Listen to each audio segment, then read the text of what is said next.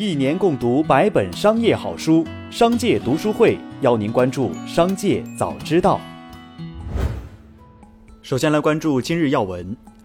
京东集团宣布，自二零二一年七月一号开始到二零二三年七月一号，用两年时间将员工平均年薪由十四薪逐步涨至十六薪，在二零二一年七月一号之前的基础上直接涨薪两个月。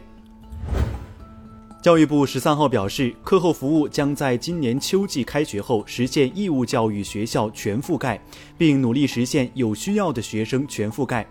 课后服务推行五加二模式，即学校每周五天要开展课后服务，每天至少开展两小时，结束时间要与当地正常下班时间相衔接。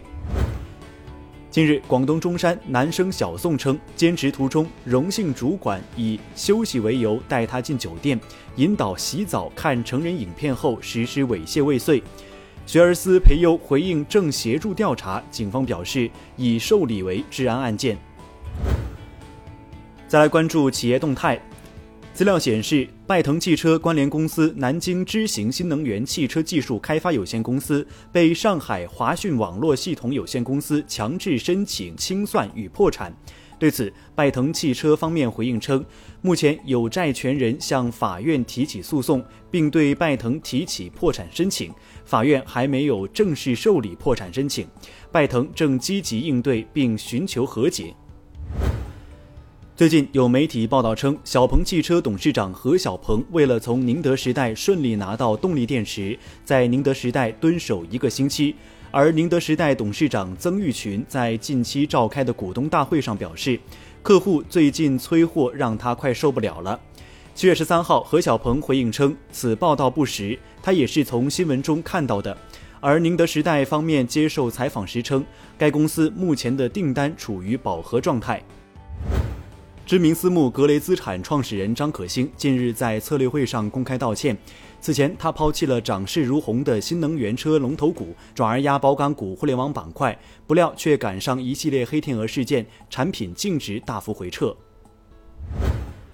据内部人士获悉，国美零售副总裁、国美在线公司 CEO 向海龙较早前已处于脱离工作的挂职状态，仅保留了年报中高管介绍和内部审批流。或已经事实上从集团离职。向海龙在近期接受媒体专访时，也均以前百度高管与投资人身份露面，不再提及国美相关内容。据国家市场监管总局官网显示，已无条件批准腾讯控股有限公司收购搜狗公司股权。针对近日网传万科、金茂收购恒大项目资产包的消息，恒大集团表示，相关消息严重不实，对恶意造谣者将保留追究其法律责任的权利。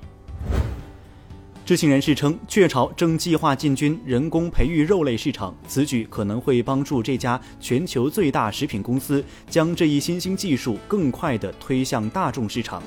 雀巢一直在研究替代肉产品，正与以色列初创公司合作进行这方面的开发。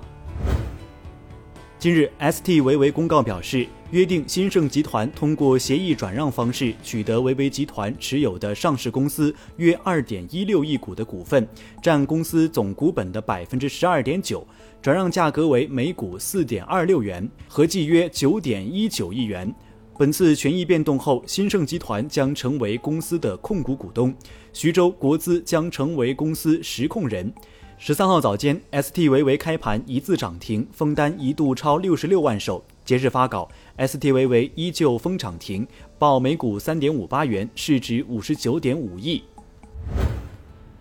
再来关注产业新闻，二零二一年剧本杀在中国市场规模已经超过一百五十亿元。中国的桌游门店经历了万智牌、狼人杀的时代，现在正被与跑团相似但模式更简单的剧本杀替代。虽然剧本杀本质上是一个简化版的跑团，但包括温良在内的不少剧本杀玩家根本都不知道跑团这个概念的存在。剧本杀在中国比跑团吸引更多人进入产业，是因为不少人发现，就上游角度来看，它太像一个人们熟悉的 IP 开发路径了。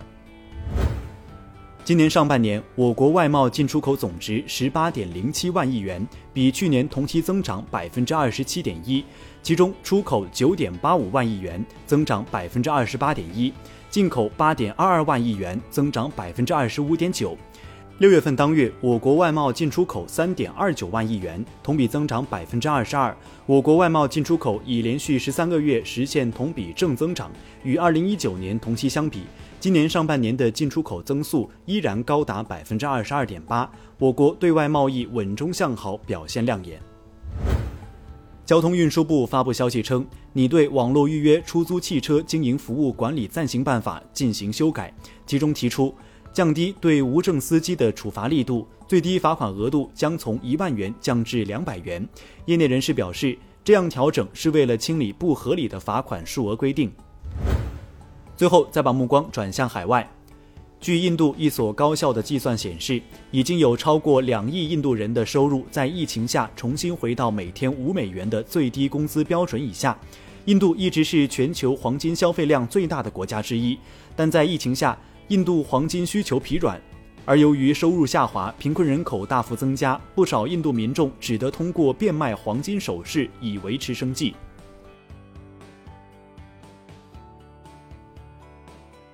以上就是本期《商界早知道》全部内容，感谢收听，下次再见。